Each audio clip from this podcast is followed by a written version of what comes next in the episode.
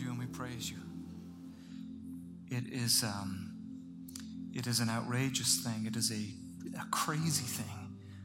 People like us are here standing in the presence of God. That should not be the case. And we certainly were not able to accomplish that. But the thing that we got out of bed this morning, and when we got dressed in your rightness, the righteousness of Jesus Christ. So we say thank you, God. We worship you and we praise you and we respect you and we honor you and we will live for you. Because there's just no one else that's done that. There's no one who begins to compare with you. There's just no one. I can't even think of somebody, Lord God. It's only you. We are very thankful, Lord. Lord, come now as we open up your word and speak to our hearts. Thank you that you're the kind of Father who speaks to his children. We're grateful for that. We pray this in Jesus' name. Amen. Praise God. Grab your seats, everybody. Thank you, worship team, so much. What a wonderful time to worship together. Our God is good. Hey, listen, before we dive into the Word of God, I just got to mention, we just have incredible deacons in this church. Amazing, amazing ministry of deacons. He may be one of them. I don't know. And so we just had a family in need, and so the deacons just get together, and they recruited a whole bunch of guys and girls. And, you know, let's rip off a roof and put a whole brand spanking new one on for this family who are in need. Can we give God praise and thanks and glory? Yeah. That is not a small job. I have ripped roofs off before, and I don't enjoy doing that at all. That's hard. That's real work right there. Anyway, it's great to be together, and welcome to week number 2 of this series, Setting the Pace. And I got to tell you, sometimes I preach a message, and I'm like, oh, man, that's heavy. That's just a weighty message. It's like full of challenge. People are going to be like, oh, chill out, Alan, that's a lot. And today it's not that it's void of challenge, because there is certainly a challenge, but this is such a wonderful, easy message for me to preach. I am so grateful. I feel like for every one of us today, it's like you're a child and it's Christmas morning or it's your birthday. And what God actually has for you today, it's such a lovely thing. And I'm so delighted to be able to preach this. And it's this, and you might know about this. If you've been to church before, you might have heard of this. Or if you've ever maybe I read a little bit of the Bible, you might have heard of this. But here it is. God's like, I've got this present for you. It's like Christmas morning, birthday time. And he's giving you this present. I'm telling you right now, it is the present that we never open. We just don't open it. And today, what I long for and what I trust the Holy Spirit's going to accomplish is we're actually going to open the present together. And we're going to receive it. And we're going to say, wow, that's for me. I get to have this. This is amazing. And so this is just a lovely message for me to preach because we have such a lovely, beautiful, and kind-hearted God who cares for us so deeply. And so, the basic reality of this, if you miss week 1, please hop online and catch up with us as we're going to go through this series of setting the pace. And the simple reality is we all know, I don't have to do any spinning or convincing, guys, that we're living life at a frantic pace. What's the phrase? Is it run around like a chicken with my head cut off, right? Overcommitted, bitten off more than I can chew, and there's finances with that, and there's, so much information out there, and then we're chasing our tails. I want to have that, I want to buy that, I want to own that, I want to accumulate these things, I must have these things, and we think it's the American dream, and we're exhausted, and we're stressed, and here's the lovely thing about this. God says, all that craziness, right? I'm going to help you push that aside. It's always going to be vying for your attention. I'm going to help you, but you got to partner with the Holy Spirit on this, right? We don't get to say, well, God, wave a magic wand and make that happen in my life. No, it's God, I'm with you in this, right? I want to help me to push this to one side. And then God says, man, I've got a reality for you. And here's the benefit. Here's the benefit of you. Today, next week, the week after this, is that if we will have the common sense and the godly wisdom to do what God tells us, it leaves you in a place where you can actually breathe, where you can, spend time with people that you love, where you can say yes to what you're supposed to say yes to and no to what you're supposed to say no to. And in all that, you get to love people and love God and hear from your Father in heaven in a way that you couldn't possibly with the noise and the hurry and the frantic activity and the chasing your tail that is commanding your life right now. And so I find this such a lovely message to give. And so by way of giving you a clue, I want you to take a look at this image right here on the screen to see what we're going to be talking about. Isn't that just spectacular? Anyone here, like, that is a favorite moment in my life right there. What I love is when you wake up too early before the alarm clock and you look at the clock and you're like, oh, my alarm doesn't go off for 2 more hours.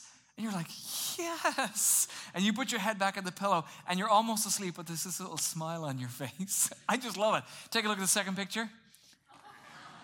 Oh, yeah. Isn't that great? That is a little girl. I presume that's a little girl. I think it is. And she is at a good night's sleep, but she has no idea what she looks like. That's a good bedhead right there. That's fantastic. Last one. And so this is what we are talking about.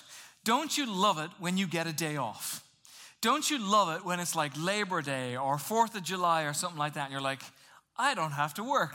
I don't have to do that. Don't you love it? Anyone here, your boss comes up to you and you're like, you know, you have just done so well. You've worked so hard.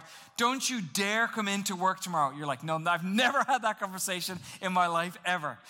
Don't we love it when you have a day off? Isn't it nice when it catches up with you and you're like, oh, I don't have to do that today. I don't have to accomplish and get that thing done and go to those places. I get to chill today. And here's the lovely thing about this message. The amazing thing about Christianity is that idea of a chill day is embedded into the reality of walking with Jesus Christ. It is the present that we might be aware of, but I'm convinced of this. We just don't open that present. We don't receive it, and we don't use it. Check out the very beginning of time. God gets to work, and he rolls up his sleeves, and he's like, right, day 1, here we go. And God is working, and it's ingenious, and it's creative, it's incredible. And he, day 2, and he's like, yeah, that's good, that's good. Day 3, he's working. Day 4, he's working. God is crushing it with waterfalls and giraffes. Day 5, it's like, this is amazing. Day 6, he's working. And then day 7, and there you have Adam and Eve. And they open up their eyes for the first time. And they're seeing all that he has done in perfection. Wow. And introductions are made. Hi, I'm God, made you. This is Eve, Adam, say hello to each other. You guys are going to be together. This is going to be great. This is really exciting. And he says, oh, by the way, there's one thing you got to know with me. In fact, I'm kind of a stickler on this. I got a bit of a rule here. It's day 1. Here's what I want you to do. Now, what have Adam and Eve done so far? Anyone know? Diddly squat. They've done nothing at all. Who's done the work? God. He's done it day in and day out. This is good. This is good. He's rolling up his sleeves. He is making it happen. Adam and Eve wake up and they have done nothing whatsoever. And he says, here's what you got to know with me. Today, day 1, is your day off. And what I'm going to nickname this for a little bit of fun is, and that's what we're going to be talking about today. We're going to be talking about the do nothing bedhead day with God. And God is real serious about it.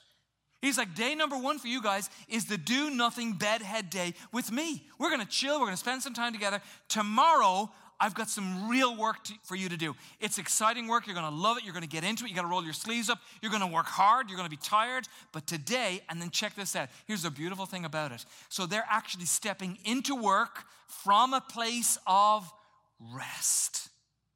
Now, how many of us can say that? Classically, it's Monday morning, right? That's kind of the classic weekly calendar, get up, go to the office. How many of you are starting your work week saying, man, I'm just starting all of this feeling so at peace and starting from a place of rest? Because that's what God instituted at the beginning of creation. Or how many of us are like, oh my goodness, I'm exhausted and I've got to go to work. Let's see if I can get through the week. Let's see if I can make it to Friday. That's not the way it is with God. And I just love this. I just love this about God. Day 1, sweet. These guys get to rest. And so they begin to work from a place of rest. Now, what do we do with this wonderful rule?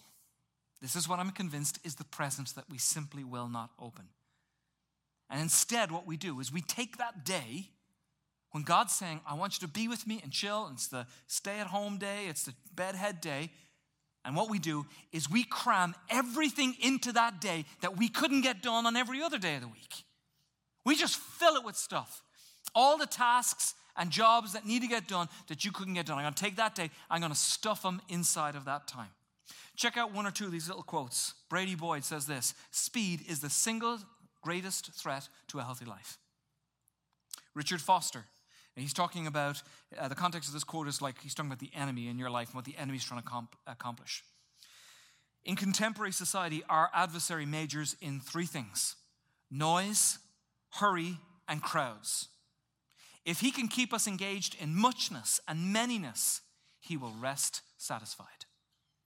Carl Jung says these words: "Hurry is not of the devil, it is the devil." You see, for most of us today, the greatest danger in our lives is that not we're waltzing into church this morning and that we're on the brink of atheism. Most of us, the greatest danger isn't like, oh, this whole thing's a fairy tale. I'm done with God. I'm done with church. I'm done with the Bible. Forget it. Goodbye. For most of us, the greatest danger is not that we're walking in here sort of furious with God for a variety of reasons, and we're sort of shaking our fists at the heavens, ready to abandon the faith. That's actually not what the greatest risk is. It is that we will become so distracted and so rushed and so preoccupied that we end up settling for a mediocre version of Christianity instead. And that's a shame when we do that. It is one of the reasons why the mission statement of this local church is quite simply this: it is to lead people into a focused life with Jesus Christ. I need that. I think you need that. Rather than the running around 100 miles an hour. And of course, the illusion is that if we can cram more in, if we can get more done by doing it as quickly as possible, as efficiently as possible, and there's many books on this subject matter, and they sell very, very well, that's actually going to buy us more time, which will increase our ability to add more things to our to-do list so we can simply check more things off. And we think that will fulfill us. How many of you are to-do listers? Confessions. Now, I see you out there. We know your type. And nothing is better. This feeling, I know you're like, oh. Or the little tick, right? You know who you are. How many of you are not only people who do to-do lists, but then you realize at the end of the day, I did more things that I didn't write on the to-do list. You know where I'm going with this, right? And you go back to your to-do list and you write it on there just so that you can cross it out. Okay, let's pray for those. Dear Jesus. No, I'm just joking. There's a petrol station that had a sign that simply said this: "We help you move faster." What if your primary need is not to move faster? Author Diane Ulmer, she pens an insightful diagnosis of you, of me, of every one of us. She says this: "Above all, it is a continuous struggle, an unremitting attempt to accomplish or achieve more and more things, or to participate in more and more events in less and less time." And that's what we're trying to do. God is so lovely. This is such a lovely message. God is so loving and so caring because he knows us. And he actually knows what's better for us than we know, or what we think we know is best for us. And so he has laid out the solution to this a long, long time ago. And it's so simple. And God's actually dead serious about it. It is a life-giving solution. So much so that he doesn't offer it up as a suggestion or as an option. He puts it up there as a command. And not just any command. Of all the commands in the Bible, and there's quite a few, it makes it into the heavyweight category. It's in the top 10. So, alongside with don't kill another human being, don't be a lying person, don't steal other people's property, is this: I want you to pay attention to the Do Nothing Bedhead Day. I want you to do that. I'm commanding you to stop. You, it's like a child, you need to stop. That's what we're getting from our Father. The fancy word for the Bible in it is quite simply the Sabbath. Today, we will call it the Do Nothing Bedhead Day because it's fun. Now, I'll be honest with you. When I read those kinds of commands in the Bible, when it says things like, do not covet your neighbor's wife, do not kill another human being, I kind of take those seriously. But why is it that when I see the rule of taking this one holy day and resting with God, I seem to be able to shirk it away. No problem. Apparently, God sees things very differently to the way you and I do. And again, I think it's because he knows what we need better than we know ourselves. Now, let me give a little caution here, because our ability to do pendulum swings with this is pretty bad. The entire thrust of the focused life with Jesus Christ is that we live in a culture. In fact, that's not even good enough. We have to take personal responsibility for this. We personally live lives that are out of balance. And it's not just a little bit or a smidge. It's not just from time to time or every now and again. We today live cell phone obsessed, overcommitted, overexerted, over noisiness, exerted, self-serving, packed lives. That is the lives that we live. Now, the caution that I want to give here, if I could wave a little yellow flag perhaps, is that I'm not saying that there's anything wrong with working hard.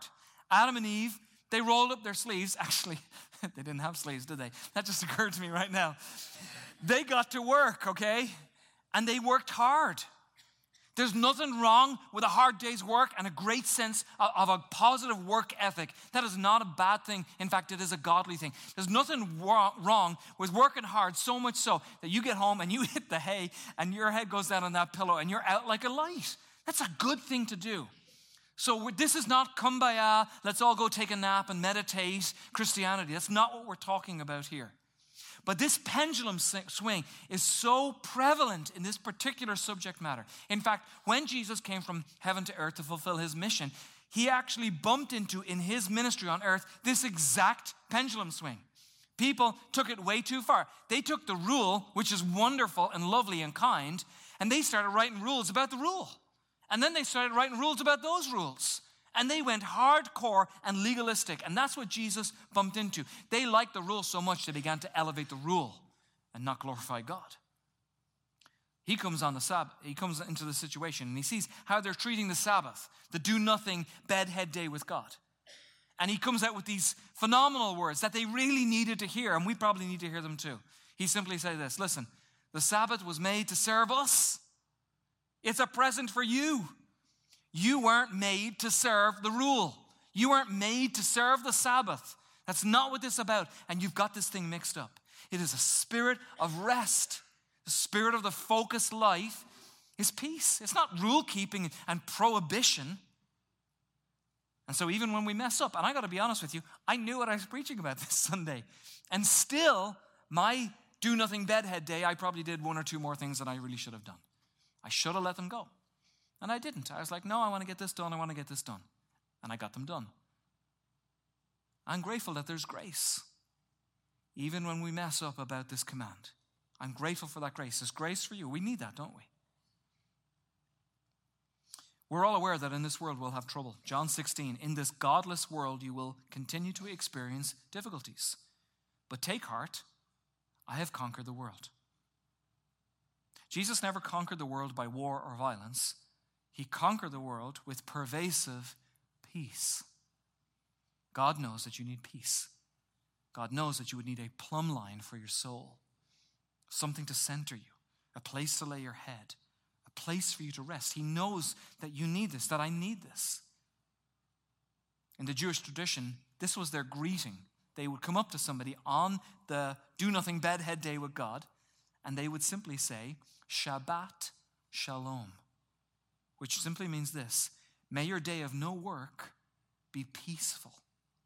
And then you would kind of say the same thing back to them, Shabbat Shalom. I pray that your day of no work would be full of peace.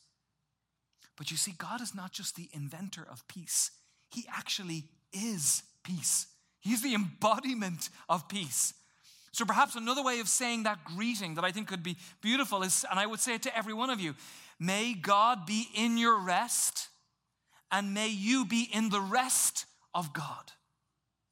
A day of rest is a day of peace for your soul, that you could experience and express the peace of God.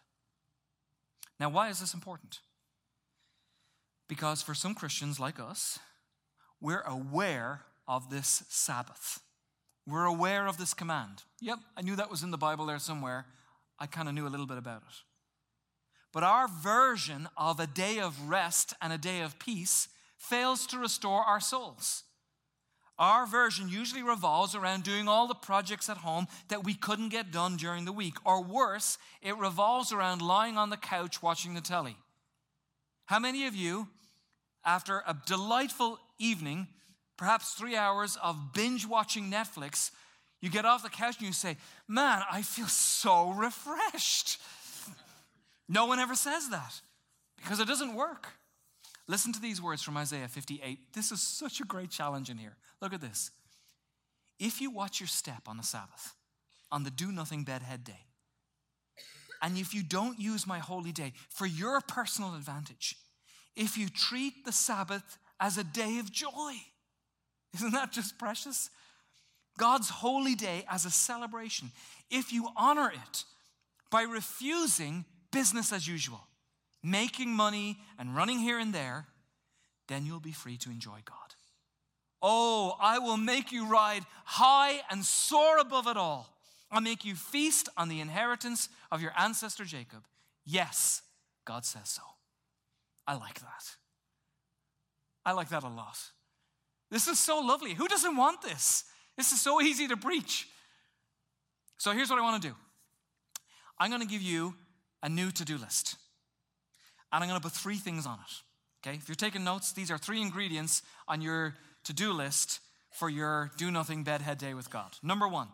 To-do number 1 is simply this word, stop. In Genesis, when God rested, it does not mean that God was tired. It does not mean that God needed a nap. It simply means he stopped. His work was stopped. His labor was stopped. God had finished his creative work. In the Old Testament, it actually spells it out in more detail. It says, if you're in construction, stop doing construction.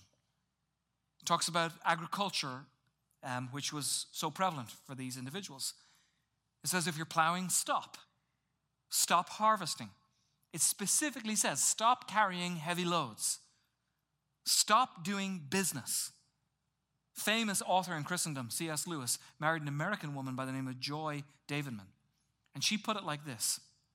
It's all the pursuits that we engage in for necessity and not for pleasure. Stop doing the things that you have to do. Man, I know I got to get that done. I've got to work at that. And God says, stop it. Stop doing that and start doing the things that you do for pleasure. The things that you love to do. The things that you actually enjoy. One day a week, God says, I care about your soul so much, I want you to experience the do-nothing bedhead day with God, the holy Sabbath day. I want you to experience peace with the person who is the Prince of Peace. So that means on that day, you stop doing the thing that makes you make money. Stop doing it. On that day, you know the way you try to keep your house in order? Anyone got young children? Right? That doesn't ever happen, right? Stop trying to keep your house in order on that day. On that day, stop trying to manage all of life's demands. It's not the day to take care of that. Stop trying to make major life decisions on that day. That is not the day to do that. Stop thinking about and fretting over the things that make you worry and stress and anxious. That's the day to put that aside. Put down technology that day, especially the kind of technology that you use for your work and for your labor and to make money. Put it away. And God says, when you do that, when you actually embrace the do-nothing bedhead day with God, all those things that I've just described, making money and thinking through stuff and what I'm stressed about and being anxious and making those things happen and keeping the house in order, all that stuff, here's what you're going to do. If you will trust me with the do-nothing bedhead day, I will take care of those things for you. Leave it to me. I got it. I'm asking you to trust me with those things one day a week. Your to-do list, number 2, rest. I know it's unbelievably obvious, but it's the present we don't open. The Hebrew word for rest means so much more than an absence of activity. It is beyond that. It is also a presence of peace. So you're not just not doing things, but you're experiencing the peace of God. And for some of you today, you're struggling even when I say that out loud. Because the idea that you wouldn't squeeze as much as you could possibly squeeze and maximize that day as efficiently as possible to get outcomes feels like an intrusion in your life. It feels like an obstacle. You're like, I can't be the right way for me to go. This do-nothing bedhead day with God is actually not meant to be a burden. It's meant to be a gift for you. In the movie Chariots of Fire, I don't know if you've ever seen it before. It's a bit of a classic movie. There's a character by the name of Eric Liddell. He's a Welshman, an Olympic runner for Wales. Wonderful, godly man who eventually became a missionary to China. But he had some hardcore feelings about the Sabbath. He wouldn't compete and he wouldn't run for the Olympics on the Sabbath. So he's pretty legalistic about this. There's one scene in the movie where he's coming out from church and all of a sudden at his feet rolls a football. And then following the football is just a gang of young lads who are out of breath and laughing and having a good time. And in the movie, he looks at them, he picks up the ball and he says to them, "Do you not know what day it is, lads?" The implication is loud and clear. Stop having fun. And those boys walk away looking pretty gloomy. That's not the rest that God is talking about. Isaiah, we just read it. He calls it the Sabbath day of joy. Another version calls it the Sabbath day of delight. So what gives you delight? Do that on the Sabbath. What gives you joy?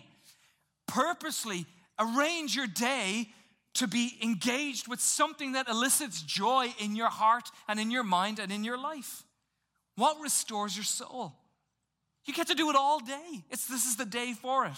Maybe it's time with family and friends. My goodness, yesterday was absolutely, what a gorgeous day in Michigan, and the colors. To be outside, and it was cool and it was crisp. Go out into nature and go for a lovely walk. Read a good book, sit in the corner with a nice cup of coffee. Like no one's like, no. Everyone's like, yes, sign me up, right? That's why this is such an easy thing to preach. Go read a good book. If you enjoy painting, go paint a picture. If you love watching sports, watch the game and have a blast. Or maybe you like to play sports. Get in there and have a great time with some friends and enjoy playing some games. Or maybe you've got a hot date. Grab your boyfriend or your girlfriend or your spouse and say, let's go catch a movie together and get some popcorn and have a nice time. Or maybe it's gardening, or maybe it's cooking, or maybe it's any one of those things, or you might like to sit down and do a puzzle. The point is that you're trying to not accomplish. The point is you're trying not to labor and work. The point of it is, I want to rest, I want to find joy and delight, and I want to do that with my Father in heaven. And God is committing to you, if you will simply rest, you will find freedom. You will find enjoyment for your life. In short, you will begin to discover on a weekly basis peace. And then you get to head into your work with that all over you. This is good, isn't it? Guys, give me an amen. Yeah, this is really good stuff. Last one for your to-do list, number 3. To-do number 3, remember. God underscores this idea of the do-nothing bedhead day with God. It's just so pronounced at a moment in the Old Testament in particular. It's when this whole country, the Israelites, when they escaped from Egypt. And actually at that time in Scripture, you'll see that God is like tons of rules. Legislation, law, it's like rules. And a lot of people read that stuff and they really struggle with it. They're like, man, what's with all the to-dos and to-don'ts, especially all the to-don'ts, God? There's a lot of rules in there. Why are you like that? We miss the context. It's actually so caring what God is doing. He's taking 4 centuries of slavery. So imagine like your relatives lived and died 7 days a week, 24 hours a day, never a day off, every single day of the year, every year for your lifetime and your lifetime and your lifetime. Slavery. Man, by the time you come into the world, you are thinking and speaking and acting like what? A slave. And God says, man, I got to jumpstart this nation. I got to do some rewiring here. And so I'm going to give you some laws and some rules so that you can stop thinking like a slave. And in this time, he hugely underscores this idea of the do-nothing bedhead day with God. He's like, I want you to keep this day holy. Because for them, 24 hours of what? Of rest? Of doing nothing? That's preposterous. That's ludicrous. If we do that, we'll be whipped and punished, or we will starve to death. And so God had to bring in a huge message of freedom for them that they could barely wrap their arms around. It was a different way of thinking. Leading yourself into a focused life with Jesus Christ. If you will not do that, then what you're doing is you're leading yourself into slavery. To remember the Sabbath, to remember the do-nothing bedhead day with God, is to remember that you used to be a slave.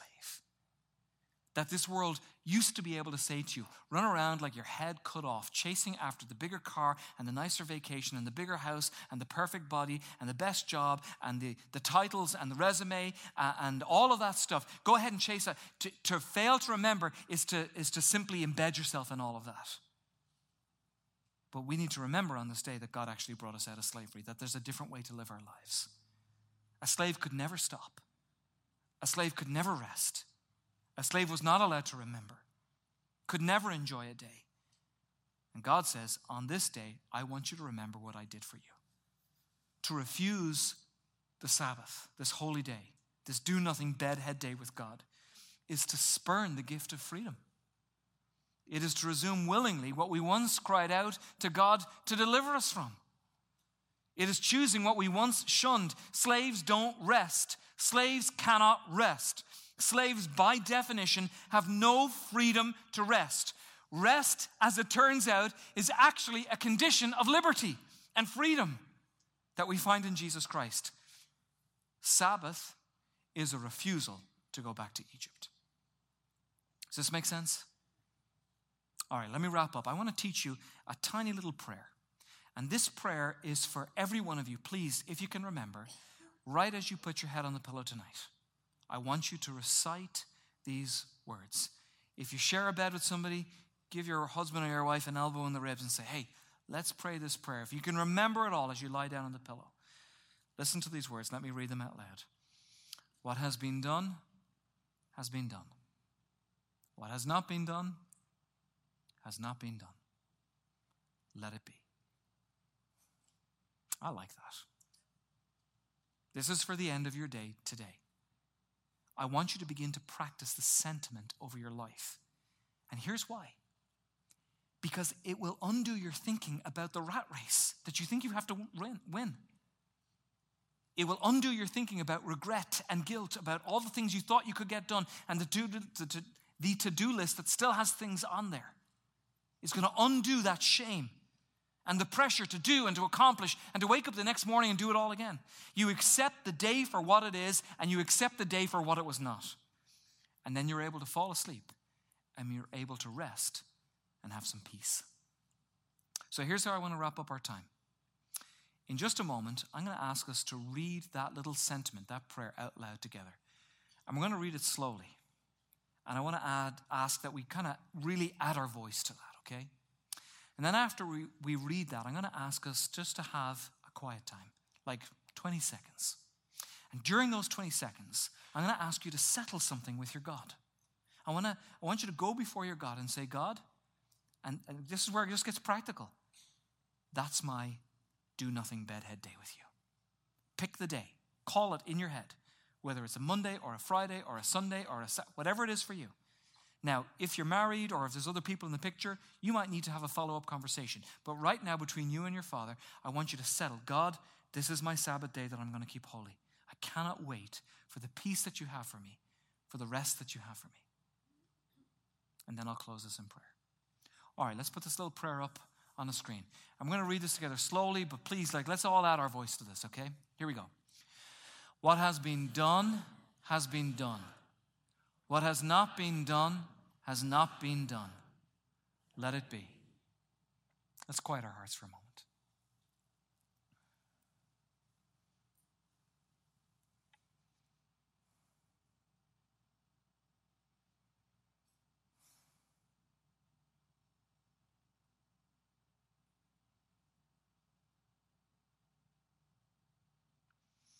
Father, thank you for such a lovely word. It really is such a kind and caring thing that you want to give us these presents. Our Father who has good gifts for us. God, we actually apologize for not opening up the wrapping, for not receiving that for you, for thinking that we have to be in charge another day, to get stuff done, for thinking that this little old world won't spin if we're not there to make it all happen. We're not that big. We're not that important. Would you forgive us, God, for neglecting this command from you? Help us to push that aside by the power of your Holy Spirit. And please help us today to embrace not in a legalistic way, but in such a beautiful way, a day of rest from which we launch ourselves into great work for you in the kingdom, wherever that puts us, whatever that looks like. Lord, we cannot wait to share the do-nothing bedhead day with our Father, to stop, to rest, and to remember. We pray this in the name of Jesus. Amen. Love you, church. God bless. Enjoy the rest of your do-nothing bedhead day.